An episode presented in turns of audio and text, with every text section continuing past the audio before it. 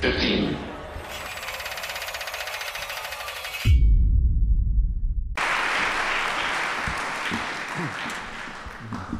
Thank you very much. First, a disclaimer. Because I have the title Astronomer Royal, I've been asked, Do you do the Queen's horoscopes? I respond that she's never asked me. And indeed, I'm not an astrologer, and indeed, I'm a scientist, and scientists are rather rotten forecasters. Not as bad as economists, though. But some important things can be predicted a few decades ahead. Two things in particular. The world's getting warmer, it's getting more crowded.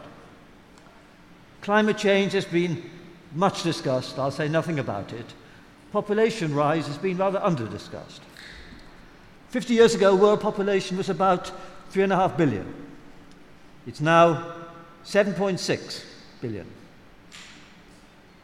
Forecasts made in the 1960s of mass starvation proved off the mark because food productions kept pace with population.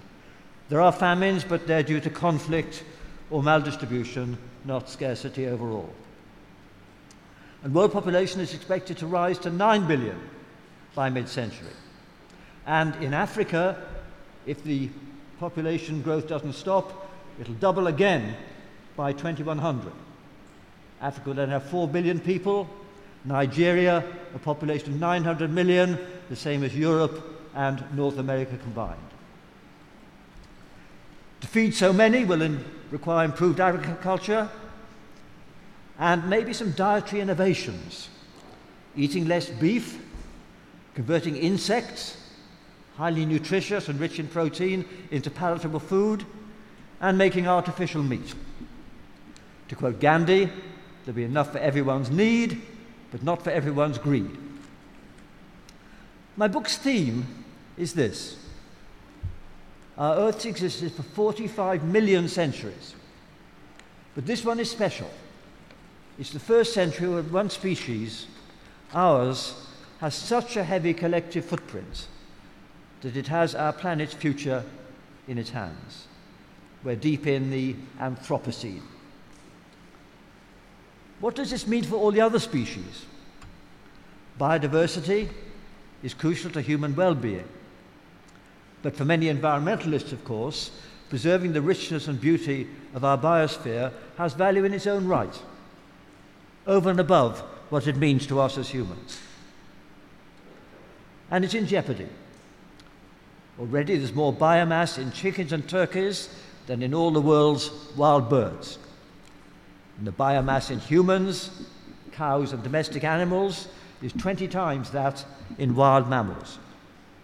And to quote the great ecologist E.O. Wilson, mass extinction is the sin that future generations will least forgive us for. We'll be destroying the book of life before we've read it. That's a real threat. Providing food and sustainable energy for an expanding and more demanding population. These are goals that offer inspirational challenges for young scientists and engineers. That's the positive bit.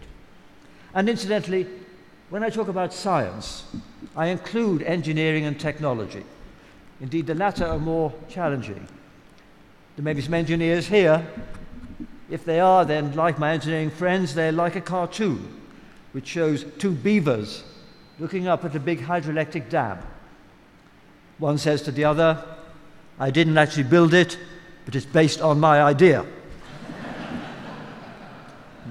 Armchair theorists like me should be very modest compared to those who build things that work and meet public demand. But to survive the century, we need wisely directed innovation. And many of us are anxious that some technologies, especially bio, cyber, and robotics, are advancing so unpredictably that we may not properly cope with them. For instance, new techniques for gene editing are hugely promising, but ethical concerns are raised already by, for instance, the Chinese experiments on human embryos. And experiments on the flu virus have been done, which show you can make it more virulent and more transmissible. That's obviously dangerous. And so called gene drive programs can be deployed to wipe out species. Fine if it's the mosquitoes that carry the Zika virus, not so good if it's, say, grey squirrels, perhaps, or if we disturb natural ecologies and have unintended consequences. Well, all these technologies are going to need regulation. The goal has to be to accelerate the benefits and minimize the risks. But unlike making a nuclear bomb, these techniques, bio and cyber, need apparatus that's small and widely available. So I worry that whatever regulations are imposed can't be enforced worldwide any more than the drug laws can or the tax laws. Whatever can be done will be done by someone somewhere. And we know all too well that technical expertise doesn't guarantee balanced rationality. The global village will have its village idiots, and they'll have global range. And the rising empowerment of tech savvy groups, or even individuals, empowered by bio and cyber technology, will pose an intractable challenge to governments, and it'll aggravate the tension between freedom, privacy, and security. What about cyber techniques, computers? Something especially exciting is what's called generalized machine learning.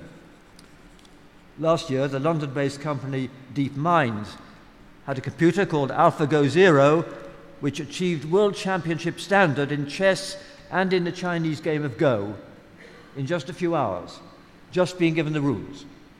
It played against itself, but it's so fast it could play several games per second. And this advantage of speed, of course, allows computers to do other things, to identify dogs, cats, and human faces by crunching through millions of images. Not the way babies learn.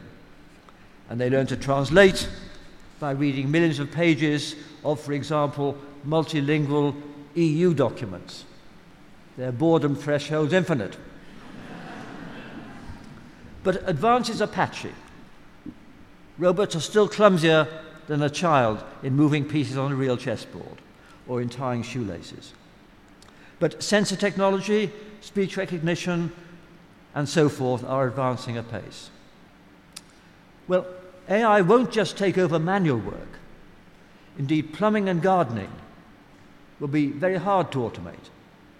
But it'll take over routine legal work, medical diagnostics, and even surgery. And I suggest in my book that we need massive redistribution of wealth from the robot owners to create huge numbers of secure and respected jobs where the human element is crucial. Above all, carers for the old, the young, and the ill. Jobs far more satisfying than working in a call center or an Amazon warehouse. So this is win win. But let's speculate further ahead. The great physicist Freeman Dyson conjectured a time when kids will be able to design and create new organisms, just as his generation played with chemistry sets. If it becomes possible to, as it were, play God on a kitchen table, our ecology, even our species, may not long survive unscathed. And looking ahead, human beings themselves, their mentality and their physique may become malleable via genetic redesign and cyborg techniques. And this is a real game changer. When we admire the literature and artifacts that have survived from antiquity, we feel an affinity across a time gap of thousands of years with those ancient artists and the sages. But we can have zero confidence that the dominant intelligences in centuries to come will have any emotional resonance with us even though they may have some algorithmic understanding of how we behaved. If robots could observe and interpret their environment as adeptly as we do, they'd be perceived as intelligent beings to which we can relate. And if so, we have obligations towards them? Should we feel guilty if our robots are underemployed or bored? And what if a machine developed a mind of its own?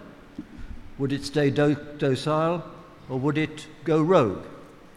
If it could infiltrate the internet and the Internet of Things, it could manipulate the rest of the world.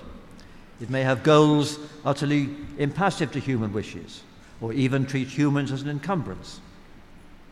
Where some AI pundits take such scenarios seriously, but there are others who think these concerns are premature and worry less about artificial intelligence than about real stupidity.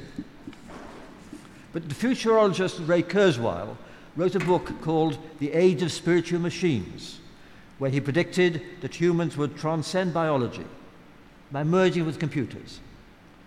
In old style spiritualist parlance, they would go over to the other side.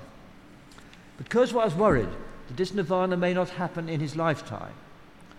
So he wants his body frozen until it's reached. And there's a company in Arizona that'll freeze and store your body so that when immortality is on offer, you can be resurrected and your brain downloaded. Well, I was surprised to find that three academics in England had gone in for cryonics. Two have paid the full whack, and the third took the cut price option of just having his head frozen. I was glad they were from Oxford, not from my university. and I told them I'd rather end my days in an English churchyard than an American refrigerator. but it's beyond our Earth in deep space that cyborg and AI technologies have the most spectacular scope. And indeed, as robots and miniaturization get better, there'll be less case for sending people into space. Indeed, for that reason, if I was a taxpayer in America, I wouldn't pay for the MAN program.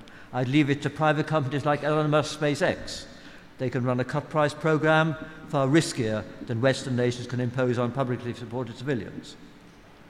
But we should cheer these pioneers on. By 2100, thrill seekers in the mold of, say, Sir Ranulph Fiennes may have established bases independent from the Earth. And Elon Musk himself says he wants to die on Mars, but not on impact. and he's, I think, 47 years old, so he might make it. But don't ever expect mass emigration from the Earth. On this, I strongly disagree with Musk. It's a dangerous delusion to think that space offers an escape from the Earth's problems. You've got to solve them here. Coping with climate change is a doddle compared to terraforming Mars. No way in our solar system offers an environment even as clement as the Antarctic. There's no planet B for ordinary risk averse people, so we must cherish our earthly home. Just to finish with a few comments on the scientific endeavour itself, crucial to understanding the world and, of course, to changing it. What have we learned? What might we learn? And what might we never learn? We've learned that all cosmic processes are interconnected. We've learned we're made of atoms that were forged in stars. We've learnt that to understand ourselves, we must understand those atoms and the complexity with which they combine into DNA, proteins, and cells. But the challenges of physics and cosmology aren't the most daunting ones. In fact, it's odd that some of the best understood phenomena are far away in the cosmos. I can speak with great confidence about two black holes colliding a billion light years away. In contrast, you're very foolish if you take seriously what anyone tells you about diet or childcare. Two things that everyone cares about. But it actually isn't paradoxical that we've understood some arcane cosmic phenomena while being flummoxed by everyday things. It's because astronomy deals with phenomena which are far less complex than the biological and human sciences. The smallest insect is more complicated than anything in the larger cosmos. Finally, let me focus back to the here and now. Though, just digressing, I should say it's worthwhile to tackle the grandest questions in science. What describes the bedrock of physical reality? What breathes fire into its equations? How might our vast and complex universe have evolved from something microscopically small? A mind blowing cosmic extension of Charles Darwin's realization that all life evolved from a simple beginning. But let me focus back to the here and now. How do we survive the challenges of this crucial century? The main theme of my book. We're in denial about some newly emergent threats which could be globally devastating. And the wise mantra is that the unfamiliar is not the same as the improbable. Spaceship Earth is hurtling through the void. Its passengers are anxious and fractious. Their life support system is vulnerable to disruption and breakdowns. But politicians won't prioritize the global and long term measures needed unless enough voters endorse such policies. So scientists must enhance their leverage by going public, as it were, and by enlisting charismatic individuals and the media to amplify their voice. Let me give you two recent instances. The papal encyclical in 2015 had a worldwide influence in the lead up to the Paris Climate Conference. There's no gainsaying that he's got a billion followers and he's got global reach, long term vision, and concern for the world's poor. And more parochially, in this country, I doubt that Michael Gove would have become exercised about non gradable waste had it not been for the BBC's Blue Planet programme, fronted by our secular Pope David Attenborough especially the images of albatrosses returning to their nests and regurgitating plastic debris. That's an iconic image, like the uh, polar bear on the melting ice floe. And it's encouraging to witness more activists among the young. It's unsurprising as they can hope to live to the end of a century, and their campaigning is welcome, their commitment gives grounds to hope. But finally, we need to think globally, we need to think rationally, we need to think long term empowered by 21st century technology, but guided by values that science alone can't provide. And to quote the great scientist Peter Medawar, the fate of human beings is like the bells on alpine cattle. They're attached to our own neck, and it must be our fault if they don't make a tuneful and melodious sound. Thank you very much.